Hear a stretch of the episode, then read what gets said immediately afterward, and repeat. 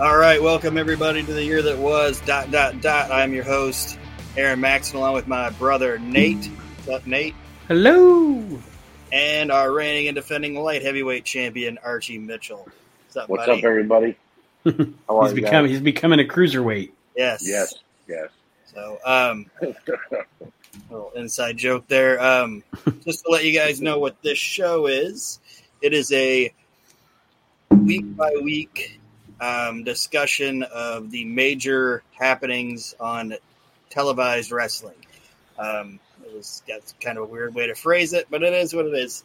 Um, like I said, it, it's televised nationwide wrestling. We're not going over like you know what happened in fucking um, PFW or whatever, uh, which there's nothing wrong with that. There's a great show that does that if you want to listen to it.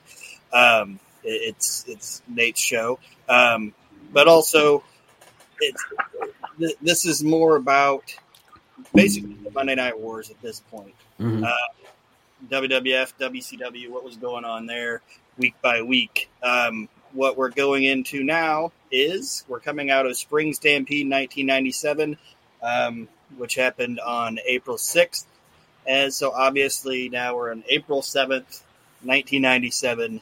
The Monday Night Wars kicking high gear here. Um, so unless you guys have anything else to add to that, I don't know if I explained it properly, but that's what we're doing.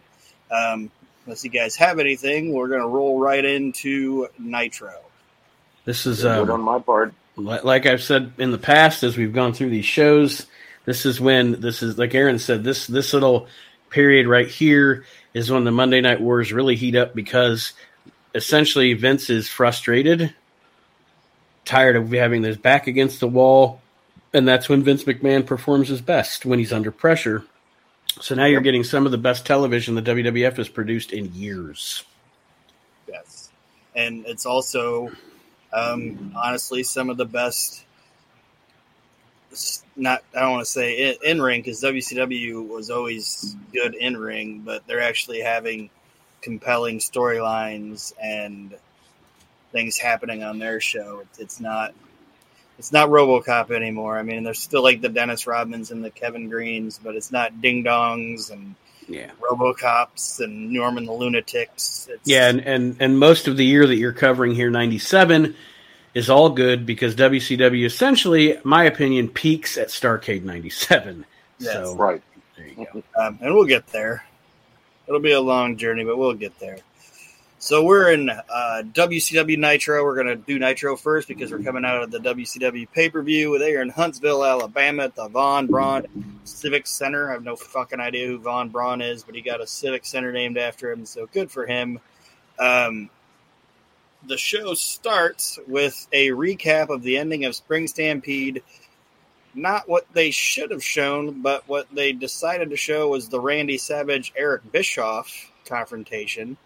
Instead of, you would think, WCW Nitro, we hate the NWO, they might have recapped, I don't know, DDP beating the Macho Man Randy Savage Right. know, much like I, Archie, you weren't able to join us last week, but the end of Spring Stampede, if you guys don't know, it was um, uh, Macho Man versus DDP in this like long, like heated angle they had this feud, and DDP finally beats the Macho Man, and instead of sending the people home happy with the pay per view, they end it with the Macho Man and Eric Bischoff getting in a confrontation. So all the um, all the fanfare they could have got for DDP, they just kind of were like, "Hey, yeah, DDP won. Okay, let's get him out of here. Let's let's move on with Bischoff's vanity project." Here. Yes. This was this was one of WCW's problems as well at this time, as they were putting Bischoff and Hogan front and center in everything. Yeah. Uh, like you said, DDP should have been able to have a ticker tape parade, having beaten the Macho Man, uh, but instead it was Bischoff and Macho have cracks in the NWO now. And what really should have happened at this pay per view, granted it was Spring Stampede, but I believe Hogan has been gone three months already without a title defense, and his next title defense is Roddy Piper again. So it's not exactly like they're got everything you know firing on all uh, all cylinders when it comes to the WCW World Title division or the NWO storyline right now. So, um, so we get uh, Tony Schiavone and Larry Zbyszko checking in on play by play, and now they're going to discuss and show video stills of Randy Savage versus DDP, and they also once again overshadow that by discussing the turmoil within the NWO. Yes. So, You- our- you know, oh, I don't mean to interject, Aron, but you know That's what I used to love about wrestling back at this time period? Everything used to say courtesy of WCW or WWF magazine on the bottom when it was a still photo. And nowadays they actually show you the whole match on Raw or Yeah. whatever show you're watching. Before it was buy the magazine to find out what happened at the pay per view. Now it's hey, we don't give a shit. You watched it or you didn't hear. Watch Raw. It- it's um it, it's not a it's I, I- don't want it's not a business anymore i don't i don't know does that make sense? I agree. No, I agree with you. but but um like it, it it's it's it used to be buy our magazine buy our buy our ticket buy this buy that now it's just stream stream stream whatever Yep. But um, Tony and Larry check in. Like I said, they talk about the turmoil of the NWO and show stills of DDP versus Randy Savage. And the opening match is Conan teaming with Hugh Morris to go into a tag team match against Alex Wright and Psychosis.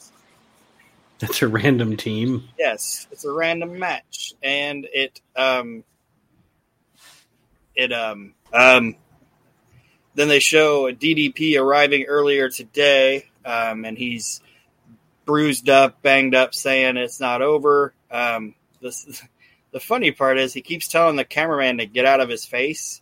He's like, "Get out of my face! I don't want to talk to you." But then he continues cutting a promo into the camera. He's like, "Get out of my face, monkey boy! This thing with Savage ain't over. I'll tell you what. Get that camera out of my face. I want him again." It's like, so, you either want me out of your face or you want to keep cutting your promo, DDP. I don't understand. Um, and the match is what it is. It doesn't. It, it doesn't sound like on paper that it should be good, but it wasn't actually a bad match. I mean, the the collection is weird, but the guys themselves aren't bad. So it was a decent little opening match with Hugh Morris um, getting the no laughing matter on Alex Wright for the victory. And I think after this point, Hugh Morris and Conan, for a little while at least, become a more regular tag team. yeah, Um, well, they're they're really the only things left of the Dungeon of Doom, except for Kevin's. Like the Dungeon of Doom is weird right now. mhm. It's like Kevin Sullivan, Conan, and Hugh Morris, and then like randomly Max will come out, and they're like, "Oh, he's part of the he's part of the Dungeon of Doom." It's and it's funny too because no matter what their personality is, they're coming out to that slow music. Yeah, So like Conan's coming out to that slow music, but he's going delay, delay. weird little collection of people. Um, so the next match is Lord Steven Regal versus Rey Mysterio Jr. Um, neither one of them get a televised entrance. It goes to commercial. It comes back. They're in the ring, and Tony Schiavone completely fucks up, and they're standing in the ring, and it's like ding, ding, ding, ding, and Tony's like, and here we go, Lord Steven Regal versus Prince Iaukea. and then he just keeps going. Like he doesn't even correct himself. He's like, it's Lord Steven Regal versus Prince Iaukea. Look at this here with Rey Mysterio now going into this match. It's like he just kept on going. Um, NWO members arrive. This this herd of NWO is Hulk Hogan, Eric Bischoff, Vince, and Ted DiBiase. So they arrive together. Um, Regal is um, bumping like a madman for Rey Mysterio. He's just he's selling these Huracan Ranas and these flips and flops. He's doing a fantastic job. Um, Regal ends up though swatting down Rey Mysterio, getting him in the Regal stretch. Ray gets to the ropes, but Regal will not break the hold because he's pissed off. And uh, the referee Randy Anderson ends up qualifying uh, Regal for refusal to break the hold off a rope break, and then Prince Iaukea comes out to try to stop this fuckery by William Regal, and William Regal beats the shit out of him and puts him in the Regal stretch, and everybody's happy about it. like Regal's super over right now. Like the people aren't booing these beat ups that he's doing to these beat downs that he's doing to people. They're like into it. Yes. Um, it's the sign of the times of um, back in the day they would have booed him because he's a bully but they this is the this fans, is wrestling fans want to see a guy just Yes. shit out of something. this is this is the mid to late '90s, ladies and gentlemen. yes, if you're an It was a asshole complete- and a bully, people are like, yeah. Like from 1994 until September 11th, 2001, we were one rowdy, raunchy country. yes. Um, like if you look back at it now, Steve Austin was a prick, and we're gonna talk about it in '97. He's an asshole the whole year. People just fucking love every minute of it. Um, so now the next round of NWO members show up. It's Buff Bagwell, Scott Norton, Six Pac, Mike Rotunda, Randy Savage, Fake Sting, Liz, and Kevin Nash. That's who arrives. Um, so more people are kind of siding with Kevin Nash and Randy Savage than they are um, Hogan. Hogan basically has has Virgil and, and Ted DiBiase, and Kevin Nash has everybody else. Welcome back, Archie. Sorry about that. My internet decided to drop out. Oh, I understand. Um, but just let just recapping, the entire NWO Archie has now showed up, but there are two different factions. We'll go over this Oh, one more yes. time because it's important um, for later on. The, the the NWO breakdown is Hogan, Bischoff, Vince, and Ted DiBiase on one side, and then Buff Bagwell, Scott Norton, Six, Mike Rotunda, Randy Savage, Fake Sting, Liz, and Nash on the other side. So Yes. um, the next match, Ice Train comes out with Teddy Long as his manager, and the Horseman music hit, and I was a little worried because I thought it was going to be Ice Train versus Steve McMichael for some reason. I did not want to watch that, but no, no. it was not. It was Chris Benoit. So Chris Benoit comes out with Woman. Um, while this match is going on, um, the NWO confront each other in like a little tiny room in the back. Um, like DiBiase's trying to play mediator, and they're just kind of arguing with each other. Hogan and Savage are and Nash. Um, they do little. Su- it's actually not a battle segment. They do little subtle things in it, like like Savage and Hogan are kind of arguing with each other, and, and Nash just walks away. But Hogan's not like, "Where you going, brother?" or anything like that. They just they let you see what you know what I mean. yes, there's obvious there's obviously tension, Yeah, but they're not and- but they're not over explaining it. They're just Right. like you see what you see, and I just thought this was actually a pretty well done segment.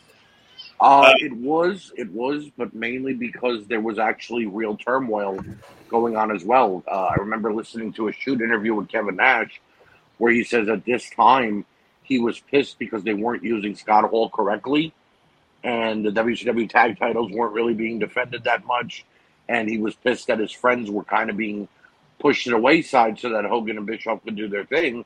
Meanwhile, him, Macho, and Scott were the only ones wrestling at the time.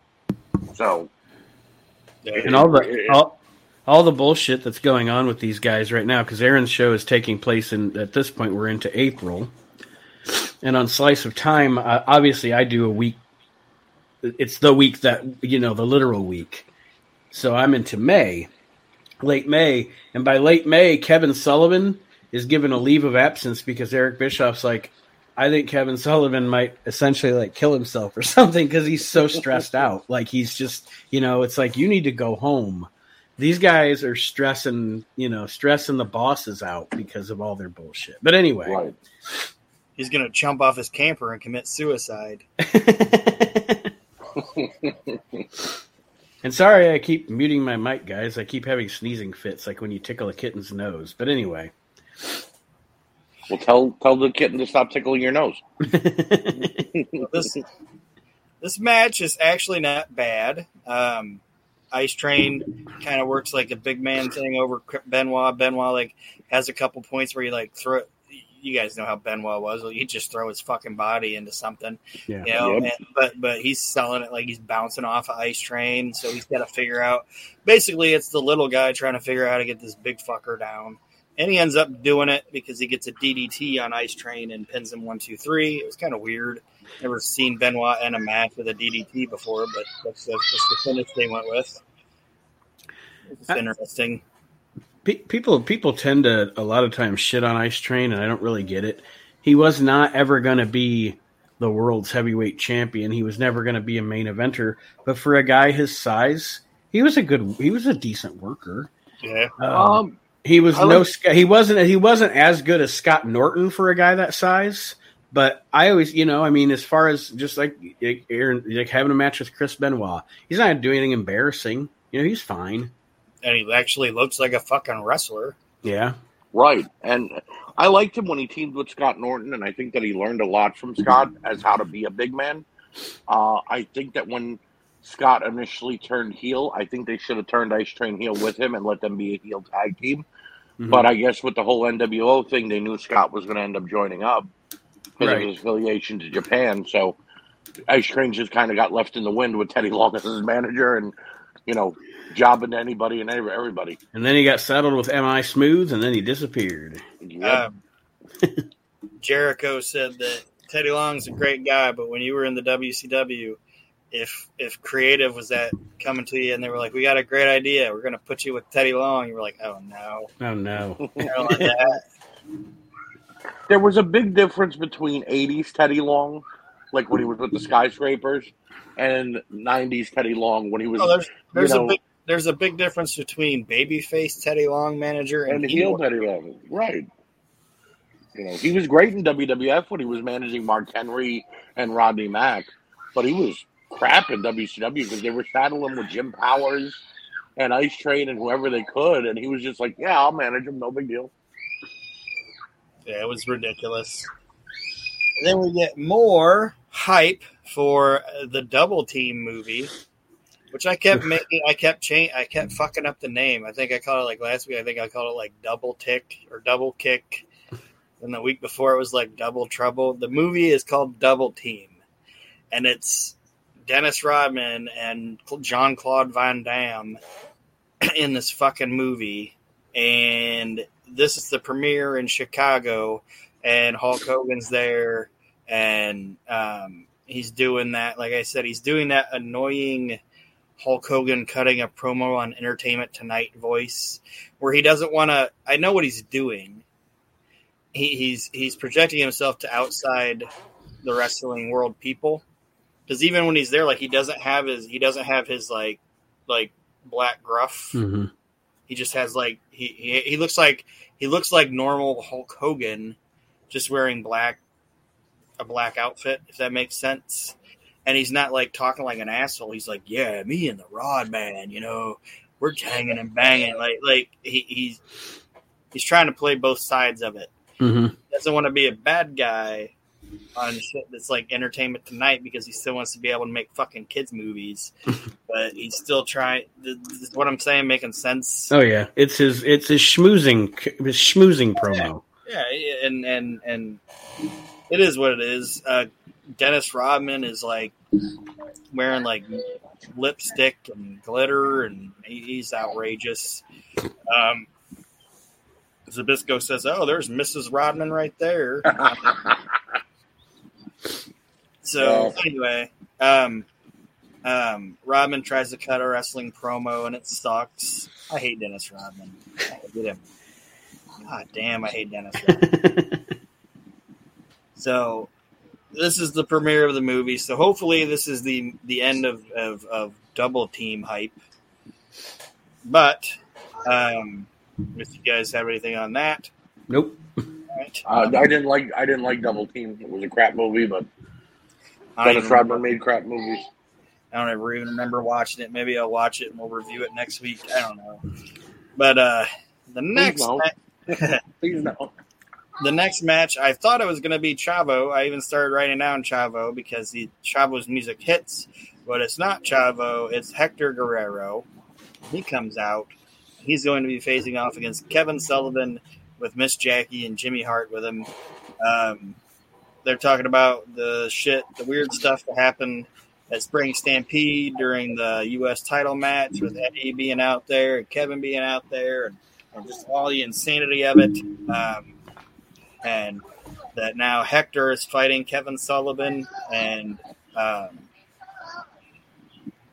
uh, Zbyszko can't get over how much Hector looks like Eddie. He just keeps talking about that. He really did, though. he really did.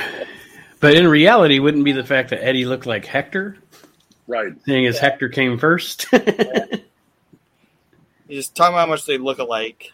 Um, oh, what a turkey that Hector was. what a gooker. Poor Chavo Senior. Nobody looked like him. Chavos Jr. does now. right as he gets older. Right. But uh, in this match, um, Jackie is just kicking the ever loving shit out of Hector every time he's out on the ground. She's slamming around, hip tossing him, beating the ever loving shit out of him. Um, basically, they're doing their own little Chyna with Jackie, is what they're Mhm. doing. Um, and then um, she ends up throwing him back in the ring. Kevin Sullivan hits um, the double foot stomp and beats it. One, two, three. And that's just how that ends. Um, uh, Zbyszko calls it the reverse Heimlich. I don't know if that's the actual name for it or what, or if he's trying to be funny, but it didn't Uh. work. Doesn't work. It doesn't work. Yeah. Um, so that match was what it was. The next thing um, is a very big talking segment, but there's a lot of moving parts to it. So um, bear with me, guys. Okay. And if you got anything to say during it, just say, hey, and I'll stop and we'll just keep going. Right. All right. Sounds All right. good. The NWO enters the arena in mass, but separated. DiBiase, like basically the group, Hogan's little group, they come out, and um, then Nash comes out with his big herd of people, and then Randy Savage is bringing up the rear because he's on crutches from his match with DDP. Um, DiBiase's trying to play the middleman again, the mediator um, between the groups. He allows Hogan to speak first. Um, Hogan um, first says that Nash has a problem with him being at the double team movie premiere. Nash says he has no problem with Dennis Rodman. He, in fact, respects Dennis Rodman because, much like Rodman, he played basketball as well, and he knows that he's an athlete. But essentially, he's pissed off that he was left out of going to the premiere. Um, Hogan says he understands that and promises him the next time there's an NWO happening like that, he'll be able to go. And then Hogan questions where Scott Hall is. Um, Nash assures uh, the NWO that Scott Hall is NWO for life and says that if anybody's NWO, like nobody's more NWO than Scott Hall. Um, Which is true. Yes, and then um, Hogan then tells Nash, um, "We're either going to make up or we're going to fight. It's going to be one or the other right now." Um, Nash contemplates it for a minute and says to Hogan, "I don't have to love you to respect you. Um, basically, I'm a man of my word, and you've been a man of your word. Um, we don't have to be friends, but the NWO is NWO for life." and if you got my back, I got yours. Basically, is what he tells him.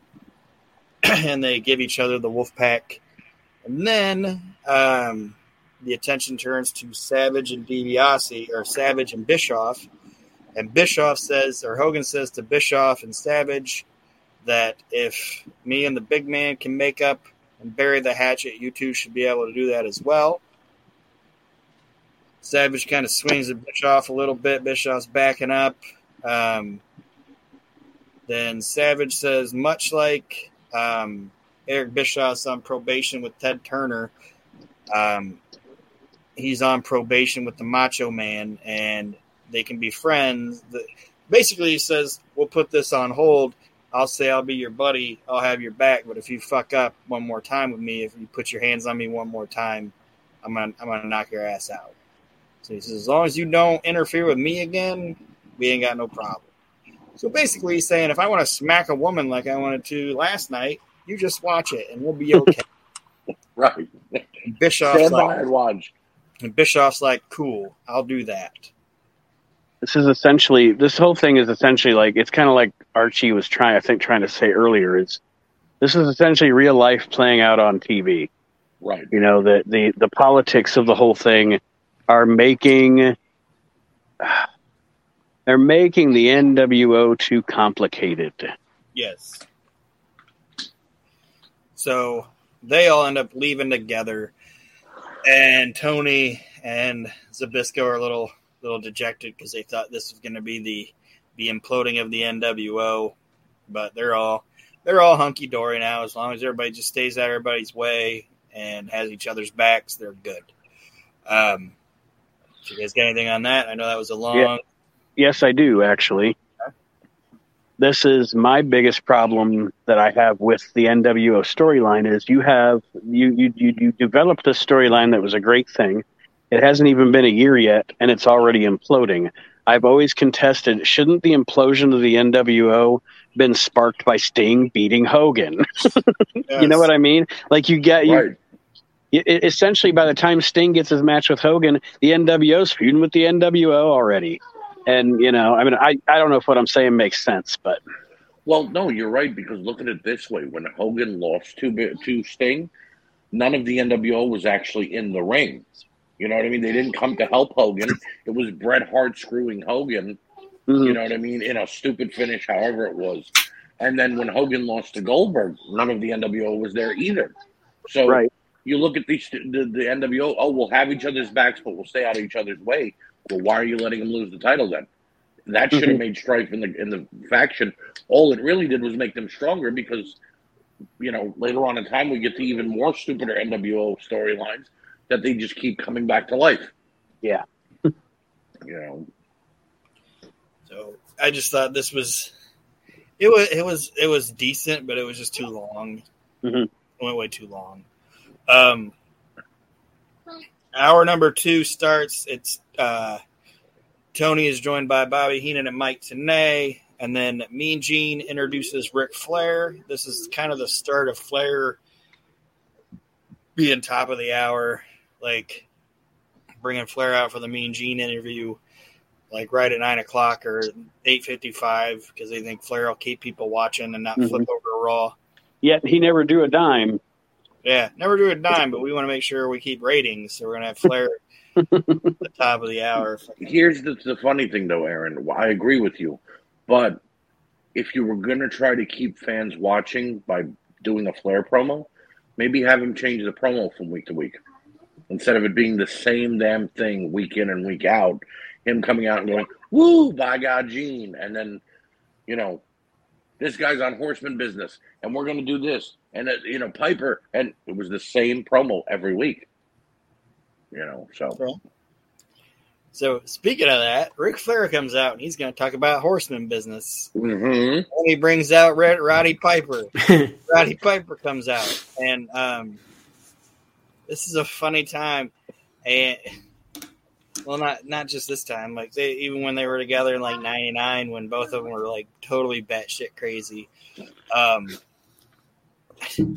to me, one of the subtle um, joys in the wrestle in, in, in wrestling is bagpipe Roddy Roddy Piper music playing and Ric Flair doing the strut dance. yes, yes.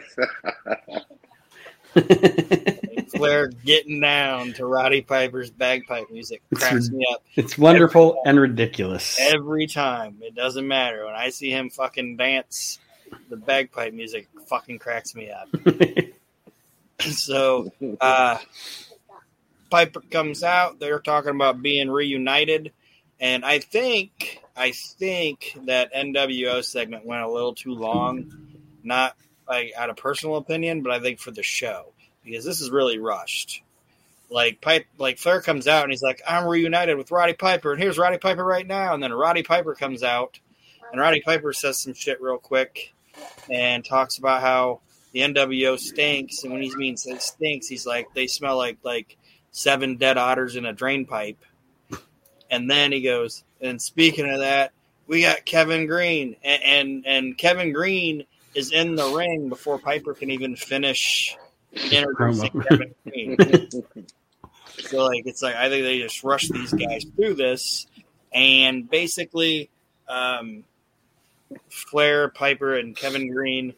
Um, Kevin Greene kind of marks out, like he gets in the ring and he's like, "I'm here, baby." Um, and he and he's cutting his like you know regular football player trying to cut a wrestling promo thing, but he's like, "I'm in here, baby. I'm in here." Roddy Piper, freaking awesome, man. That's I was just how he says it. I was just about to say that I always he was always one of my like top five it. favorite celebrity wrestling involvements. Like like Mike Tyson, Lawrence Taylor, Kevin Greene. Kevin Greene it, the best guys are always the one that you know just love the business and want to work. They want to Yeah. put, do a good job. You know, they're not. They're not. Kevin Greene wasn't just there for the paycheck. I'm sure that was nice. Yeah, but he was like, He- like he was like Roddy Piper, freaking awesome, man. He was how like it wasn't him like I think it was at that moment he just realized like they had probably been talking about this and then he just realized I'm in a fucking wrestling ring with Ric Flair and Roddy Piper. Roddy Piper, right? Christ.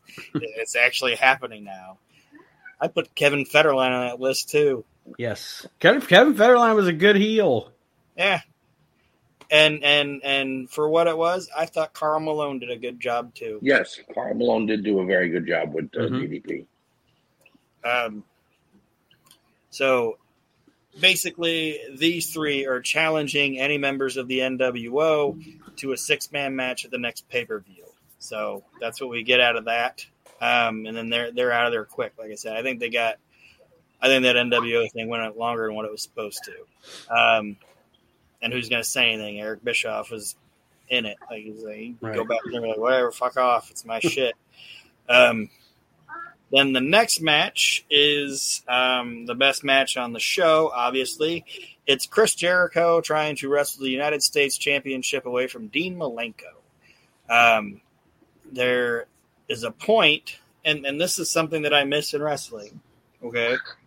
They're talking about this match, and Mike Tenay points out that a couple months back at a pay per view, Eddie Guerrero or Chris Jericho had a really good showing against Eddie Guerrero in a United States Championship match, and that's why the championship committee has decided that Chris Jericho, who's normally a cruiserweight, is now deemed quality enough or whatever to be able to compete for the United States Championship.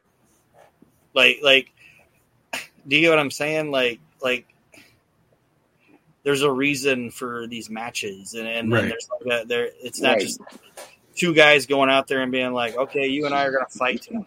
Uh, They're, they're, I miss the fact of there being like a committee or somebody in Mhm. charge making a reason why the like somebody controlling what's going on back there. and not somebody like not somebody like a uh, not somebody who every single wrestler uh, every single week walks into their office. And they'd have a discussion looking at the ca- both facing the same way at the camera. And Yeah, you know it's an unseen i mean and granted you have you have a representative in jj dillon or whatever that once in a while when a big decision has to be but but but i like what you're saying. Like we don't have to always hear from the fucking committee this is the decision they made and the announcers tell the people why they made that decision yeah. Um, they um, have actually, like I said, a really good match. Um, like I don't think these two could have a bad match if they wanted to. Um, they do a lot of like chain wrestling, and the team's putting over the Dean Malenko as a fighting champion. Um, then Jericho ends up taking a face shot to the turnbuckle and drops down. Malenko um, basically punts him in the face and pins him one, two, three. Decent little match. Um, there, I mean, there's not a lot more to say about it. It was a match to keep, get Jericho on the show, saying that he's a scrappy, up and coming contender, and that Dean Malenko is a fighting champion, and that's why this match is happening. mm-hmm. So it was effective. Um, the next match is um, High Voltage versus Public Enemy. Hmm. I wrote Dear Lord. That'll put butts in the seats. Yeah. The I think the less said about this match, Aron. I know they end up they end up getting Kaos onto a table. Grunge tries to drive him through it, but Kaos moves. So Rocco standing in the ring watches his stupid partner drive himself through a table, and he's just like, ah, jeez. And as he's like looking at that, um, Rage hits him with a back suplex and pins him. And they talk about how high voltage beating Public Enemy is a major upset. I was majorly Oh. upset for having to watch this. right. But guess what, guys? We get to watch it next week too, because after the match, the Public Enemy's upset and they are interviewed by Mean Gene Okerlund and they challenge High Voltage to a Philly street fight next week because they're going to be in Philadelphia and they say, let's get extreme. Boo. Yeah. so, and the Uh, crowd goes mild. Mhm. yes, apparently, we're going to see a Philly street fight next week between High Voltage and the Public Enemy. And the villagers rejoiced. Yay. Yay. Yay. Yeah. then uh, we see footage of Prince Iaukea getting taped up because, uh, you know, Regal beat him up earlier. And he's got to go in and face Ultimo Dragon for his TV title later on tonight. And then the next match is Harlem Heat with Sister Sherri versus Jeff Jarrett and Steve Mongo McMichael. But there's no Steve McMichael. They have no idea where he is. Um, um, so then it turns into a two on one match, and Debra's just talking about how she can't find Steve McMichael. Jarrett's trying to trying to mount an offense against Harlem Heat, and then um, Mongo um, finally shows up, um, but they don't really explain where he was at. Like I, I don't understand, but he shows up and he ends up getting like a, a hot tag into the ring and Bobby Heenan Bobby Heenan says something that I either he was making himself laugh or he was just going with it and doing what he was told. But he claims that Steve Mongo McMichael is the most improved wrestler in the wrestling business. Last year, Mongo has improved better than any other wrestler. And and Joe Gomez is the main eventer. So, yeah. Come on Um, now, though. We all know where Mongo was when he wasn't in the ring with Jarrett. He was out handling horseman business. Yes. Or he was handling his own horseman. I don't know. he was handling his own business. But Mongo ends up um, getting tagged back in. Wait, sorry. This, this is more convoluted. Jeff Jarrett, Mongo bullshit. Um, Jarrett, who had just been getting the shit kicked out of him, Mongo, like I said, came in, hot tagged, did some shit, and then tagged Jarrett in quick. And Jarrett's like, what the fuck? And um, Mongo ends up pushing him in, and into like a Harlem sidekick from uh, Booker T, and the Harlem Heat wins via um, pinfall. And then Mean Gene interviews Mongo and Jarrett, and um, same old shit with those two. Jarrett being like, "You're supposed to be on my team," and Mongo's like, "I'm on your team," and, it's like- and Debra just calls somebody fat and nasty, and then they just they leave. Like, what is going on? Daddy. Yeah, Daddy. then uh, there's a Lee Marshall one eight hundred collect commercial. I can't even. Re- he didn't really make a weasel joke that I can remember. He was just talking about they were going to be at the the Spectrum in Philly next week. Is what it is. Oh. What? Um, there is one that I wanted to mention because it's the stiffest. It's not stiffest on Lee Marshall's part. It's stiffest on Bobby's part. There's one where Lee Marshall is in Memphis, I believe, because he brings up he brings up um, uh, Elvis Presley, and he says something to the effect of uh, instead of Heartbreak Hotel, it's Weasel Hotel. And Bobby goes, Memphis, Lee Marshall, Elvis, the wrong ones in the ground. Oh, and I was like, oof. oh God. I don't know if I got Marshall's joke right, but I know I got Bobby's joke right. And I was like, ooh, that is stiff. the wrong ones in the ground. That was that was Bobby telling Lee Marshall, "Can you leave me the fuck alone Yeah, when I'm you done with Never it. done anything to you, fucking Tony the Tiger bitch. I didn't come for you, man."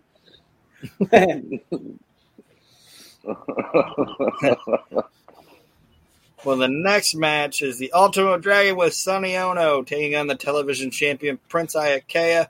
Prince Iaukea's all wrapped up shit, um, selling his ribs, and um, he does like a he tries to get Dragon in something. Dragon kind of reverses it and ends up getting a stiff kick to the ribs on Iaukea and rolls him up. One, two, three. New television champion. Ultimo Dragon, the Prince Iaukea experiment is over. yes. for now, for now, until, yeah, until Vince Russo shows up, it's Yes. yes. He is no longer the world television champion. It is now Ultimo Dragon. So I can finally once again get into the television championship. the journey is over. Happy days. If I had one of them confetti gun things, I'd shoot it off. I'd be all happy. This was a really, uh, real, really weird time for the TV title because it went from Prince Iaukea, well, William Regal, Prince Iaukea, to Ultimo Dragon, respectable champion, to Alex Wright down the line, to Disco Inferno, and then we were almost ready for that great series of matches with Benoit, Saturn, Booker, and Rick Martel. But this point in time, it was like put anybody to, as the TV champion. We need somebody on TV with the belt. yeah, I'm just glad. I'm glad the Iaukea experience. I agree. Um, so unless you guys get anything on that, we will Yep. move into the main event of the night, which is the Giant versus Scott Steiner. Um, Steiner, he's introduced first, and then out of nowhere, Conan and Hugh Morris attack Scott Steiner in the aisle. Then the Giant comes out and he saves Scott Steiner. And then they run off the Dungeon of Doom, and then they leave together, no match. Thanks for coming, everybody. Yes. But they're like, oh no, we have no match now. It's like, for one, what the fuck? like, Conan and, and, and, and Hugh Morris have had no interaction with the Steiner brothers or the Giant. Or, I mean, they could say they had interaction with the Giant because he used to be in the Dungeon of Doom. So, but anyway, this this just seems stupid. But then um, they're talking about like we, we still got time on the show. We don't know what's going to happen. DDP comes out unannounced, and um, something I did appreciate, and it's something that doesn't happen anymore. This guy comes out out unannounced, and guess what? No music. No music. Now somebody comes out unannounced, even during a match. They hit their fucking music. Yep, yep. I just saw it on Raw. Big tag match going on. All of a sudden, here come the Usos for no reason. Well, they play their music. Um, but DDP comes out. He cuts a promo on facing on facing Savage, and um, and that that his match was an anomaly or whatever because winning isn't enough, and calls Savage out. Savage comes out on crutches, um, but Hulk Hogan um, comes down and stops him from, from getting in the ring, saying he'll face DDP since they're family.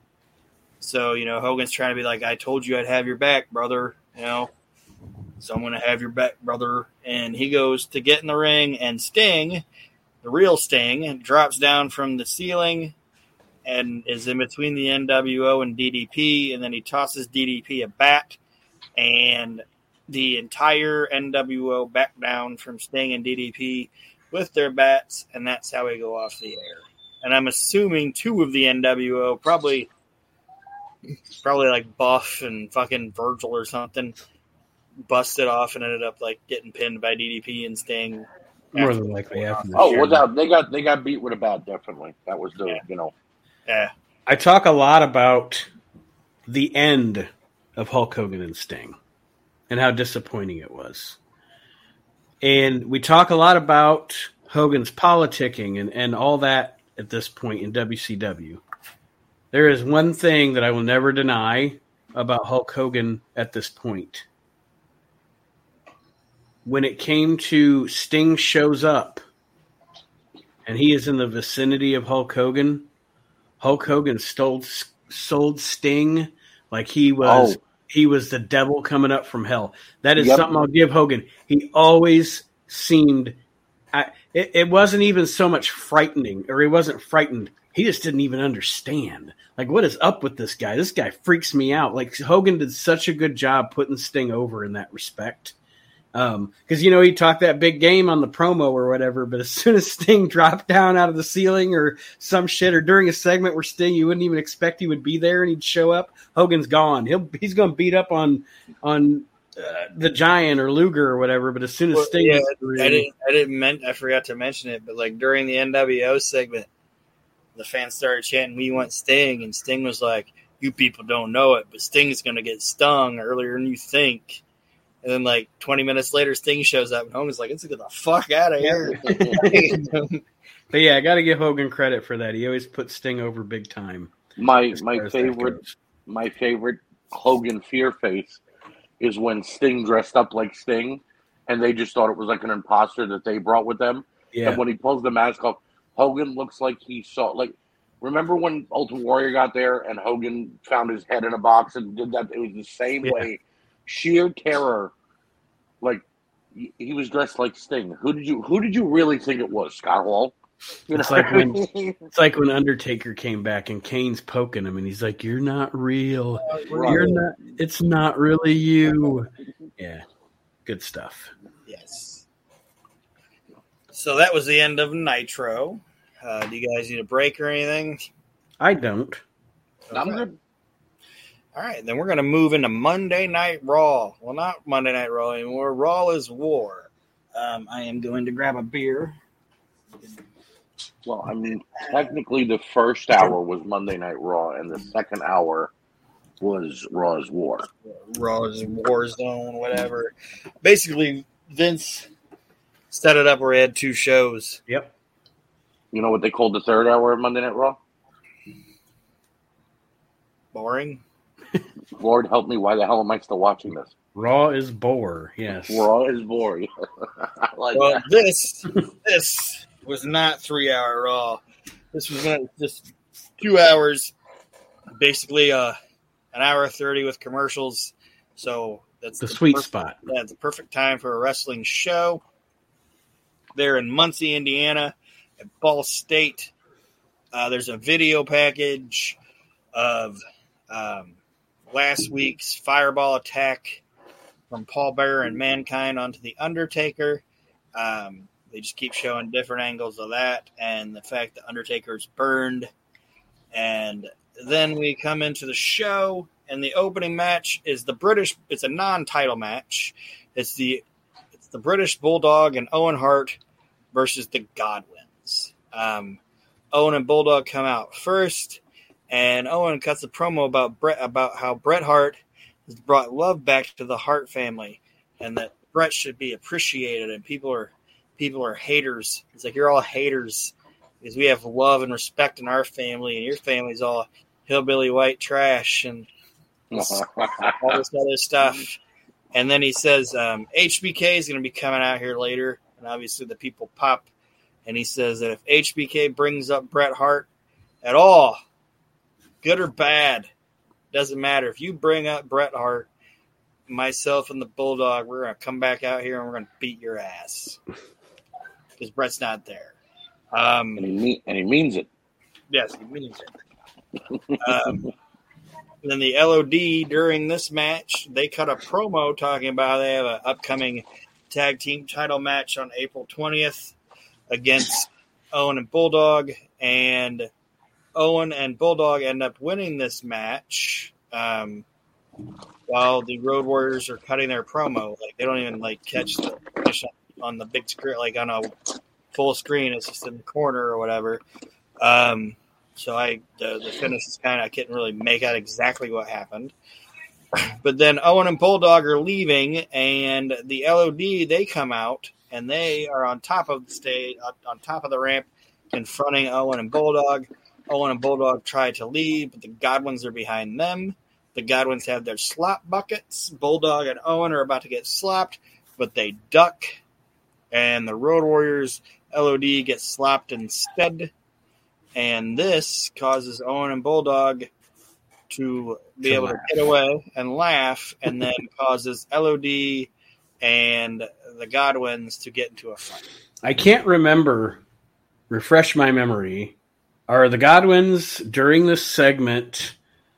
Are they still in happy lucky pig farmer gear, or have they switched already to their Confederate flag shirts and stuff? They're still happy pig farmers Okay. because they weren't trying to slap the LOD. They were trying to. Well, no, I just I couldn't remember if if they had changed them over yet at this point. Oh or no, not. their titties aren't out or anything. They're still, they're still wearing the like like like Phineas is still wearing his yellow shirt, or Henry's still wearing his yellow shirt, and Phineas has his camouflage long sleeve or whatever. They're still happy. They're still happy hillbillies right now. until LOD breaks uh, Henry's neck. Yes. Um. So the LOD got slapped. They get pissed. They attack the Godwins, and it's a big brawl.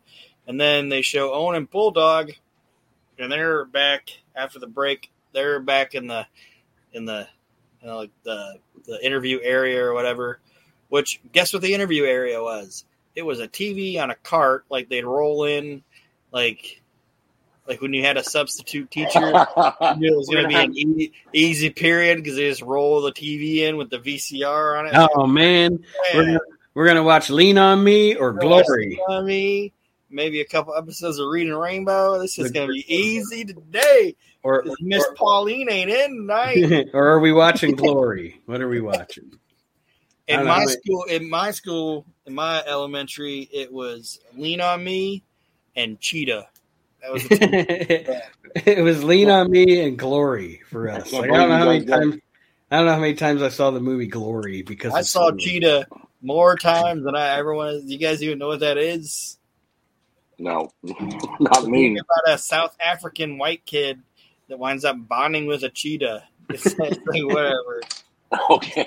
I'm surprised you guys got mainstream movies. We used to get like independent films. Well, see, the, the, the movies were in, in, in high school for me.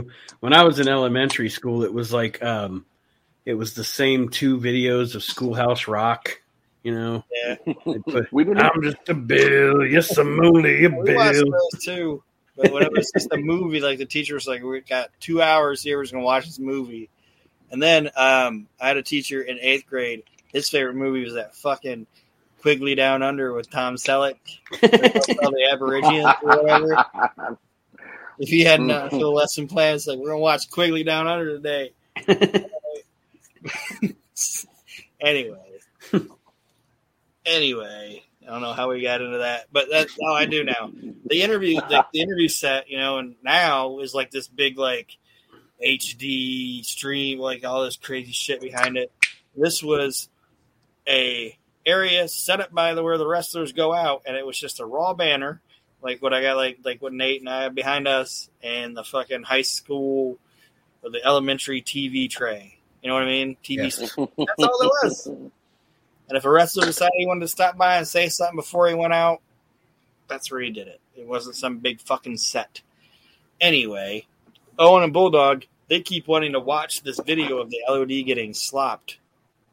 And Bulldog keeps saying, play it again for the World Tag Team Champions. We're the World Tag Team Champions. Play it again, play it again. And they just keep watching it and watching it. And then there's a point where they're watching it, and then all, the, all of a sudden, like, you hear something go, "You stupid son of a bitch," and it's Steve Austin, and he has to go out for his match, and he just sees Owen and Bulldog like laughing at this video, and as he's walking, he sees them, and he starts yelling at them, and Owen Hart's like, "This is our time. You're ruining our fun, Austin," and all this shit. There's no physical anything to it, It's just like Austin going to the ring, calling him a son of a bitch because he's got to go out and have this match. And they're like, "Leave us alone! You're ruining our fun." Austin just goes away. I just, I, I, like, I don't know if I'm describing it properly, but it, it seemed spontaneous, spontaneous and real. Mm-hmm. You know what I mean? Like, anyway, um, that if, happened. if it was if it was today, and Austin would Austin and Owen never would have agreed to bullshit like this. But if it was today, first of all, they'd have all been facing the same way. Like, how are you even watching the video? It's behind you, and then Austin would have come up and also been facing the same way, and they would have delivered hokey, cheesy, stupid lines yeah, that were clearly not coming from them. This was just And- Austin saying, "You two are stupid sons of bitches," and they're like, "Stop ruining our fun." Yes, they were just being themselves. He also wouldn't have interrupted them watching a movie. He probably would have broken their video game system or something. Yeah, something like that. But yeah, it, it would have. It, it- yeah, this is just. You know, the segment was whoever's giving the direction, whoever's producing it, whether it's Bruce Prichard or Vince McMahon or whatever, saying you guys are watching the video and you're having fun watching it, and Austin comes by and calls you some slur names and ruins your fun. Go. There was no pre-planned, you know, Right. there was no script. There was yeah. Anyway. So much So, um, the show we find out is sponsored by Coliseum Home Video and America Online. And Vince McMahon says America Online is the exclusive cyberspace home for the World Wrestling Federation. It's the only cyberspace home. Well, Right. no, actually, no, that's not true. Net Geo. Because no, well, no, WCW, their website was on CompuServe, Okay. so you couldn't get the WWF's website on CompuServe, and you couldn't get WCW's on AOL. Okay. That changes very quickly within the next year or two, but th- this was the primitive days of home internet for people who don't know. Very, very. very it, it, it- those of you that don't know, your minds would be blown at how different it was. But anyway. You got mail. So Stone Cold Steve Austin come well, it's funny because the camera's like like towards the set, obviously, but it's like a far shot. And you see the honky tonk man start to come out, but then he turns around and runs away, like back real quick. So I think Honky Tonk Man assumed me and Billy Gunn are facing Steve Austin, so we're probably going out first. and he went to go, and fucking Monsoon was like, "Get the fuck back here," or whatever, and he had to turn back around because Honky Tonk Man, he's like ready to get out, and then it's like he spins around real quick, and then Austin's music hit. So Austin comes out first, and then Billy Gunn comes out with the Honky Tonk Man, and Honky Tonk Man. Oh, I forgot to mention Honky Tonk Man is on commentary this week. Lawler's still not around. I don't know where the fuck Lawler is, but it's still Honky Tonk Man. But he comes out with Billy Gunn. Then he goes back to the table and he's talking about Billy Gunn, loving Billy Gunn, this, that, and the other thing. Um, and then we go back to Owen and Bulldog, and they're still pissed off about Austin ruining their fun. and um, they they tell Steve Austin to leave um, leave um, Bret Hart alone, stop talking about him. And then during the match, we find out that Sunday Night Heat is ripping and roaring. Sunday Night Heat. It's not what you think, though. It's USA Sunday night programming entitled Sunday Night Heat with Pacific Blue, Silk Stockings, and the Big Easy. Okay? Uh, Vince was like, I gotta steal that name. Pacific Blue comes on at 8, Silk Stockings at 9, Big Easy at 10. You know what the most interesting thing about this whole thing is? What? Silk Stockings is Jim Ross's favorite show. what he says. He's like, Silk Stockings, that's my favorite. I love me some Silk Stockings, Honky. And then Honky it, talked it about used to be it used to be murder she wrote and then and then it was walker texas ranger and now it's silk stockings I always thought of myself as Jim Ross being like a in the heat of the night guy. like some some carroll o'connor Yeah.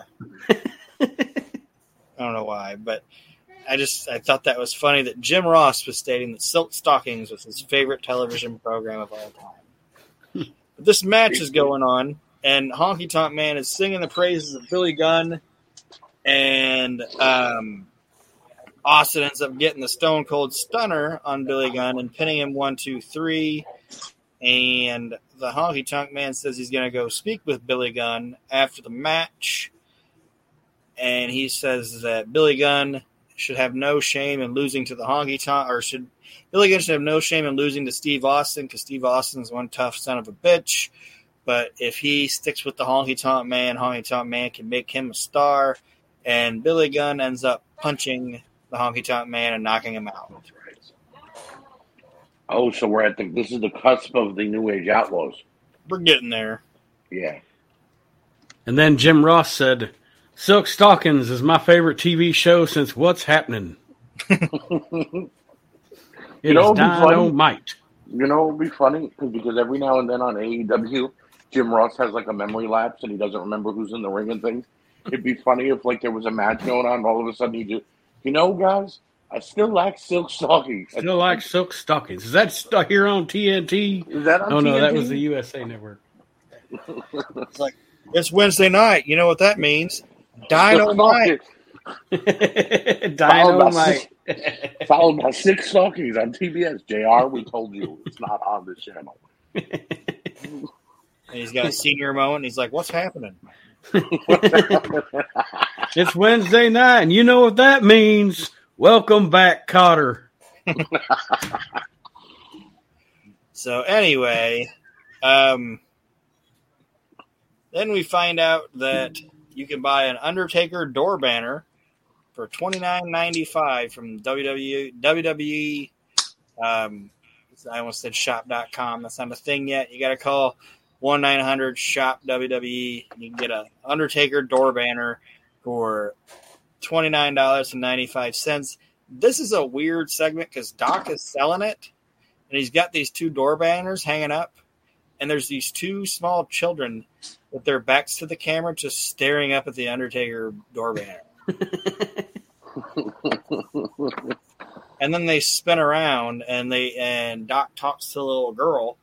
She's like, "Back to you, Vince," and they're like, hmm. or whatever. So I'm assuming the little girl is somebody's kid. Probably. More than likely, it's, yeah. it's weird the way they have the kids. It, it's like it looks like some Blair Witch shit. It's like- it- it- you got to see it to understand what I'm saying, but it was fucking weird. You know, every week they would they would hype these products. You know, every week it'd be some, you know, either a jacket or like you said, the wall banner. You know, like the most to me, I don't know why, but the most ridiculous one was it wasn't those Pog things or whatever they were. The most ridiculous one that I remember is uh, it's it's that big inflatable WWF chair, like, Yeah, King of the like chair. huh? That king, that inflatable King of the Ring chair. Yeah, like. Like for you can get it for eighty five dollars. It's the most uncomfortable thing you'll ever sit in. You're probably gonna pop it.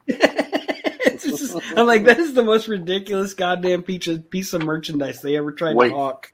Weight restriction: forty-seven pounds. Yeah, no shit. I think you guys are both a little older than me, right? Uh, not by much, but yeah, I'm thirty nine.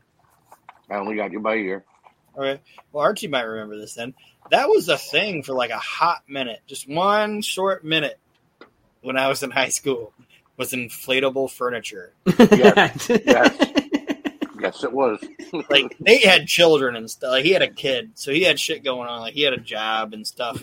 But that was a thing for a very a very short period of time. you would go into like your buddy's room and he'd have like one of those like an inflatable chair. And even how easy would it? How easy would it be to move?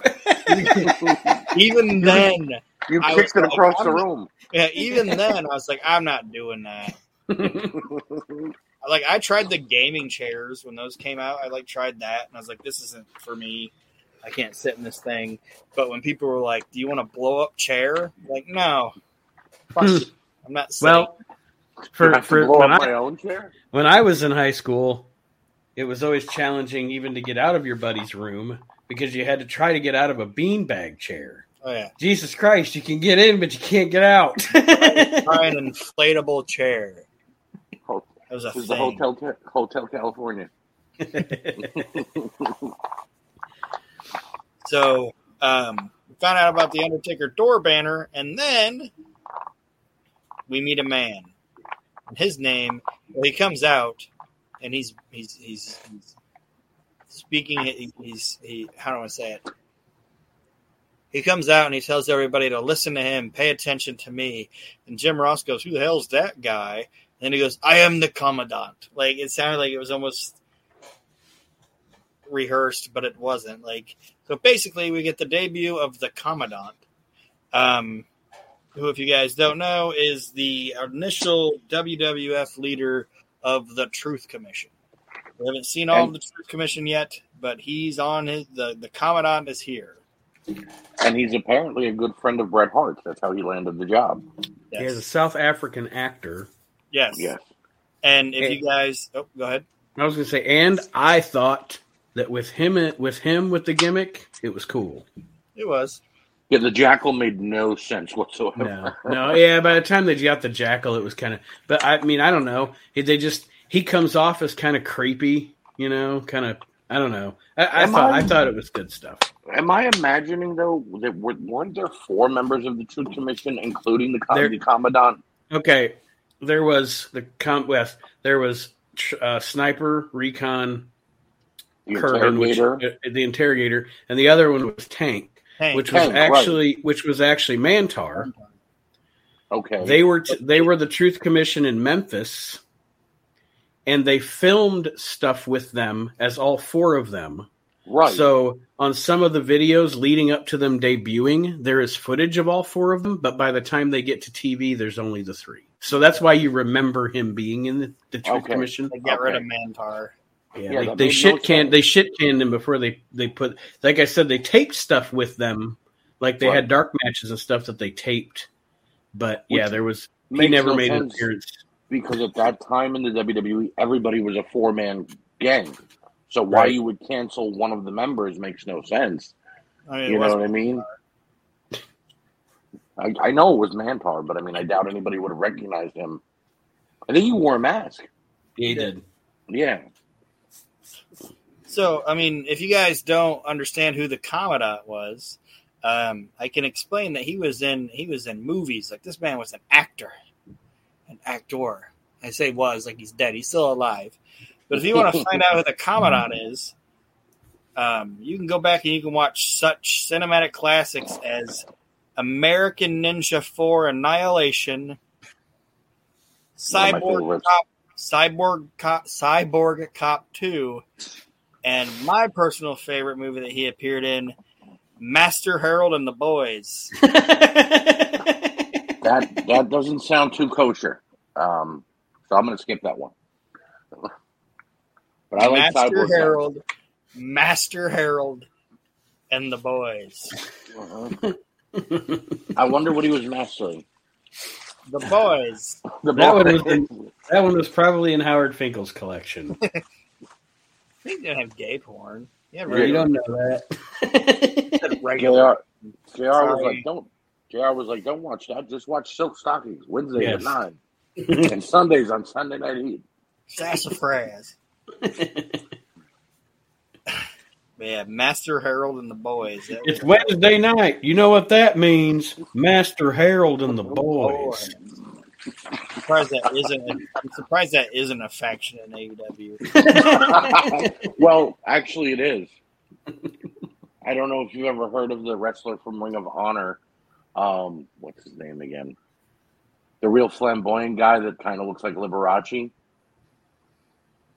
Dalton Oh, Castle. Dalton Castle. Dalton Castle, yeah. Well, he comes out with the boys, and they're dressed like you know, in feathers and mask and I know that. I, I, I, I didn't look too much too much into what Master Harold and the Boys is about.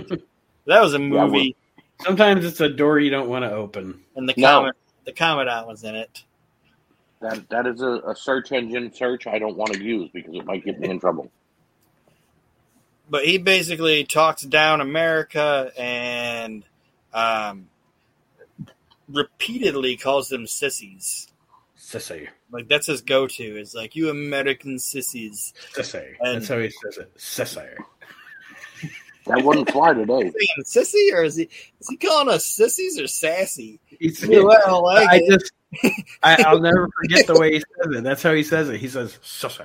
That's what I'm saying. Like, like are you calling me a sissy or sassy? Because either way, I don't like it.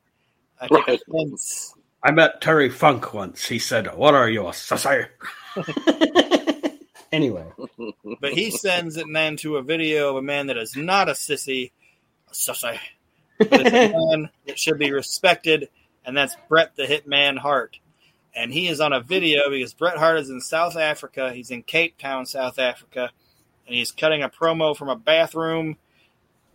And it, like it's acoustic that way too. Like this is a bad audio Yeah. video, and um, he basically is talking about how America is uh, or Americans can't handle the fact that Bret Hart's right and that he's in Cape Town, South Africa, and and he got a hero's welcome, and the South African people are wonderful people, unlike the shithead Americans. Damn shitheads. Um, so next My- week, oh, go ahead. In my opinion, we're still shitheads, but that's just my pretty feeling. much. Pretty much. Um, so next week is now disclosed that um, Raw is South Africa. Raw will be in South Africa next week, Johannesburg, South Africa. Um, so that's coming up. Um, the next thing is the big talking segment for this show. Um, it's Vince McMahon introduces HBK. I'll try to get through this quick. Um, first off, I hate when at this era Vince would interview HBK. They were just basically jacking each other off. Yeah, I was just about to say that.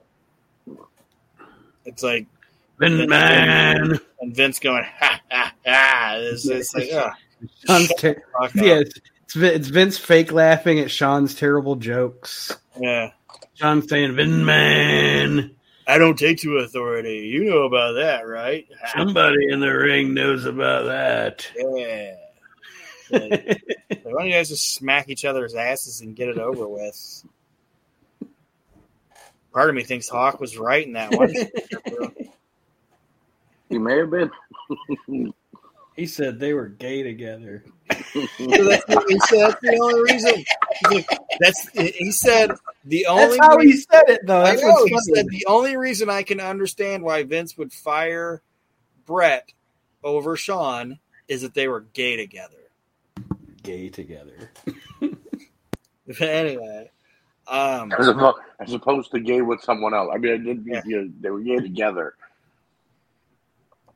um, HBK says he's not going to. Um, basically, he's not going to tell anybody when he's coming back, so everybody needs to stop asking him. Um, he brings up Bret Hart always. He said people asked why Bret Hart became the bad guy, has become a bad guy, and he says, "I got news for you. Bret's always been a bad guy." He says the WWE. He says that Bret has said that the WWE or WWF has exploited his family, but he says that Bret Hart is in fact the one that exploited his own family because he wanted to make money. Um, HBK says that he supported Bret when Bret was the champion, but Bret didn't do the same for him once he became the champ. He said Bret went home hoping the WWF would fall and implode without him, but it didn't. He said it did better.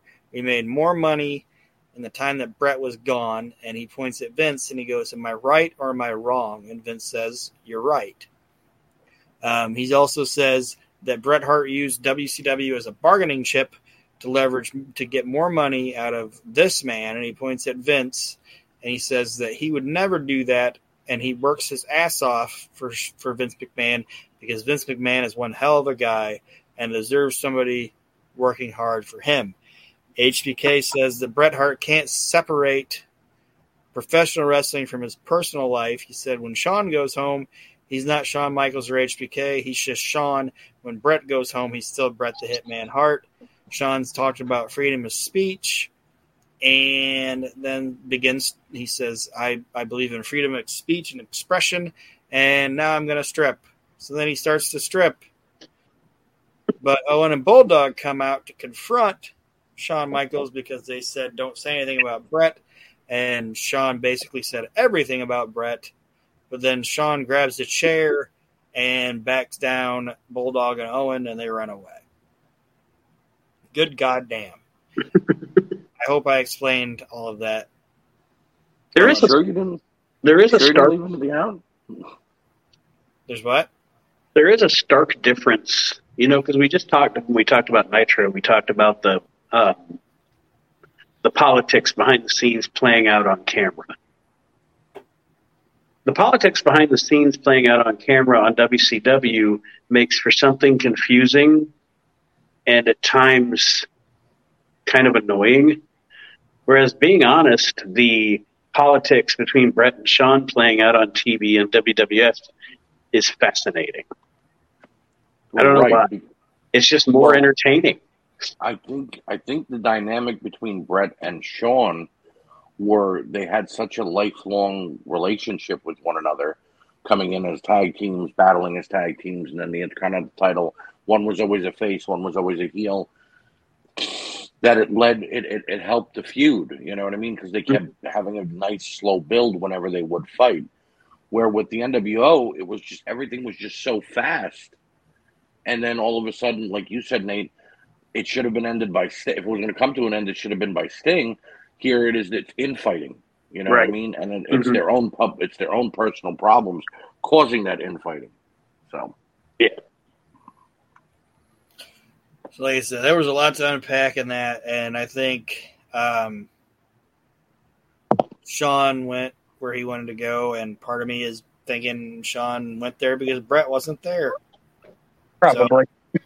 There's nobody, no nobody there to re- re- retaliate.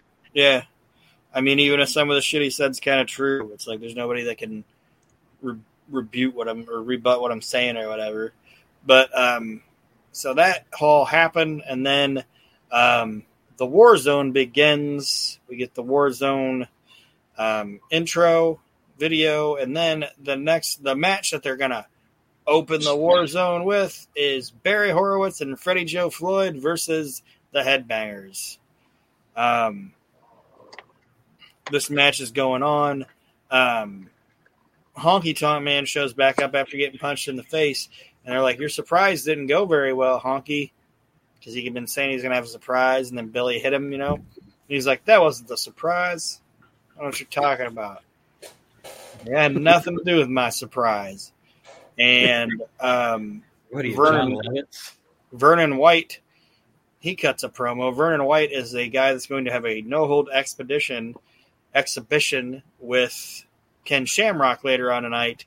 And Vernon White cuts this promo and he says, Exhibition is just another word for a fight. No, it isn't. Like an exhibition isn't really a fight. It's an exhibition. Are we sure this guy's qualified to be in this thing? I think he's been hit a couple too many times. But anyway, well, apparently he was uh, Ken Shamrock's sparring partner throughout his career, and when they would spar, they'd go pretty hard with one another. And him not being used to being in wrestling, he didn't know predetermined and how it was going to go down. So when he got to the arena, and they're like, "Okay, so Ken is going to rough you up, and then you're just going to, you know, take it." He was like, "Fuck no," and he told Ken, "I'm going full force." And if you guys watch this segment, it, I don't think the, that Peacock has it, but if you watch it on YouTube, Ken Shamrock busts this guy open and just goes to town on him. oh, it's on there. So- oh, it is on. It is on Yeah, Peacock. I- yeah, I watched it. Well, he he beats the hell out of this guy. Like I guess because he felt he was getting disrespected. You know. So they start talking about South African Raw again, and much like Honky Tonk Man wanted some of them fräuleins or whatever when he was over in, in Germany, he said that he heard that these South African women are some hotties, and he's going to get him some when he goes to South Africa next week. And Jim Ross goes, "Oh my god." Oh, good lord.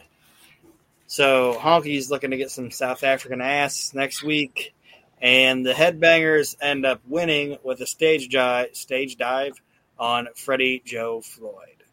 Aron, I have a question. Remember how they had uh, Thursday Raw Thursday? Yeah. Is this episode from South, South Africa going to be known as South Africa Raw South Africa? I was either thinking that or Raw is African. That that could work too. I like maybe that could be the first hour, and then South Africa Raw South Africa could be the second hour. We'll figure it out when we get there. All right, all right.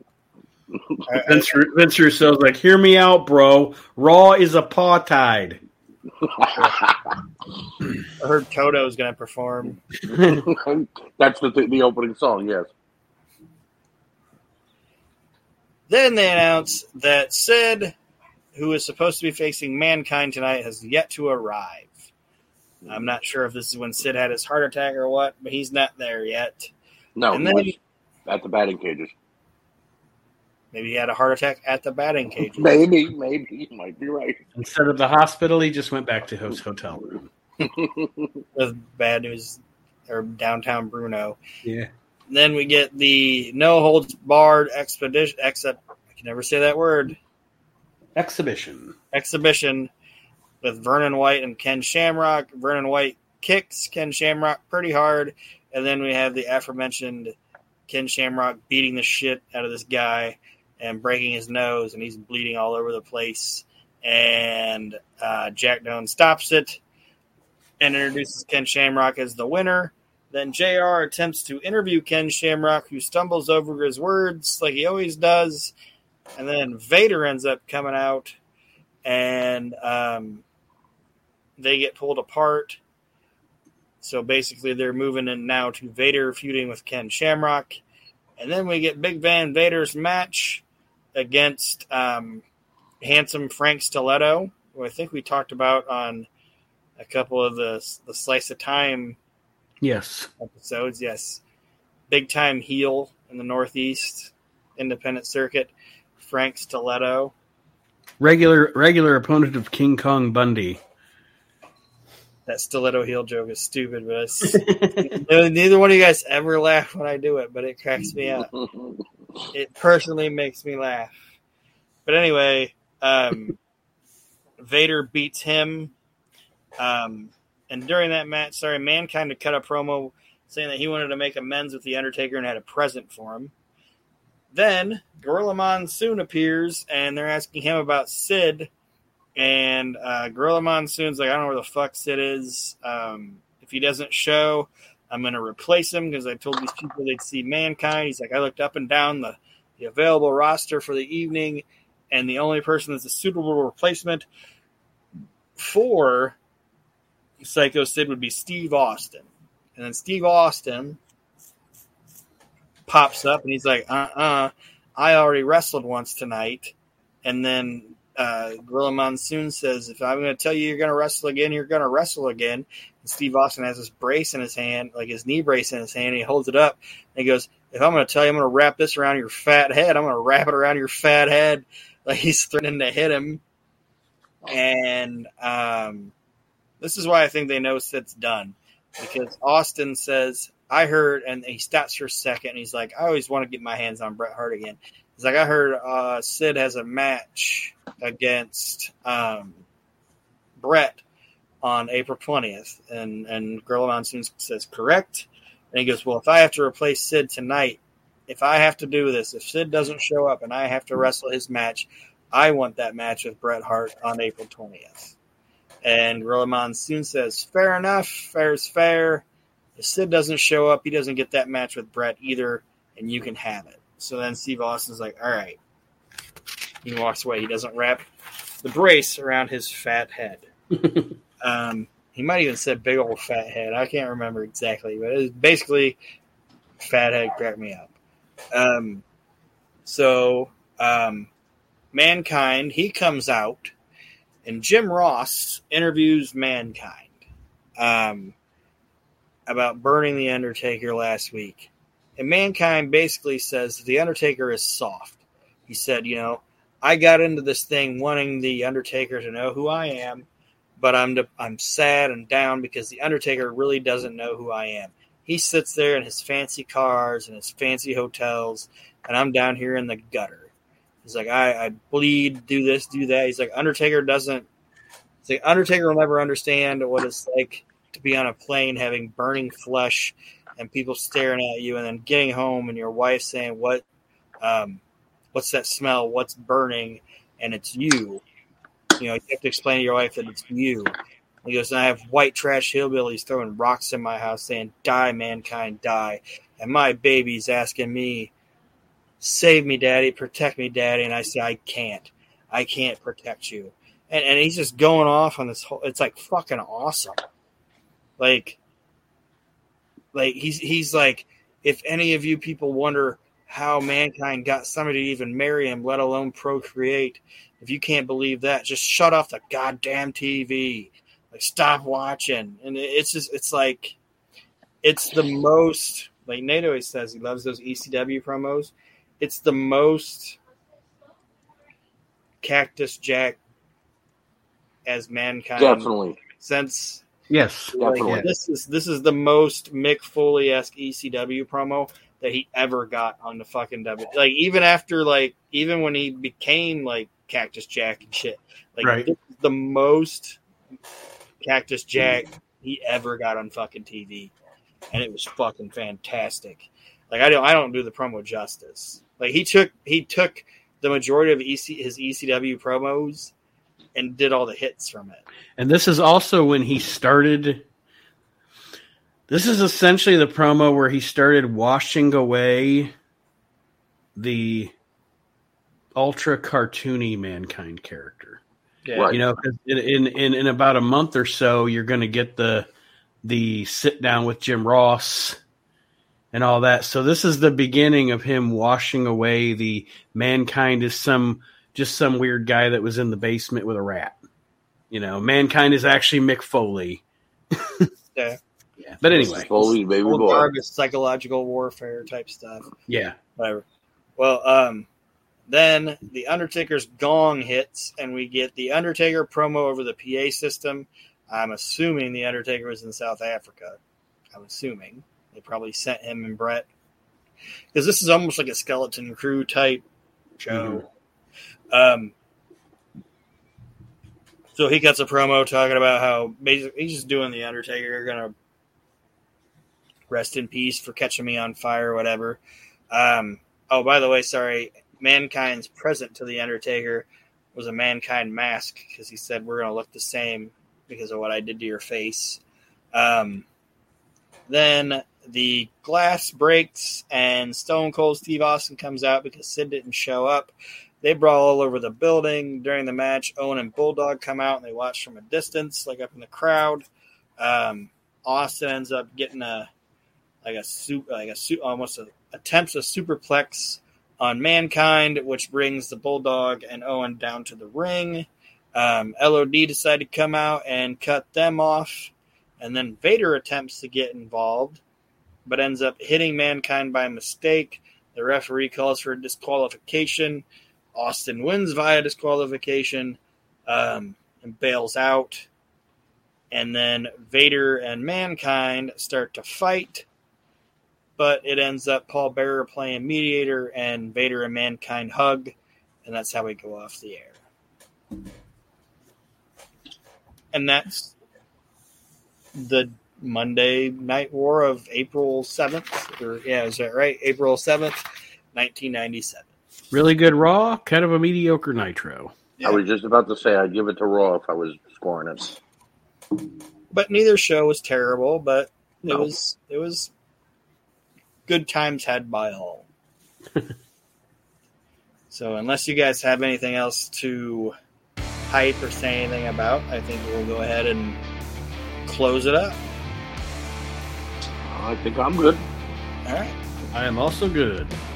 So I want to thank everybody for listening. Like I said, listen to all the all the available shows on um, We Can't Wrestle Podcast Network, WrestleNet Radio. Enjoy all of them; they're all great, and I appreciate you guys joining me today. Thank you very much.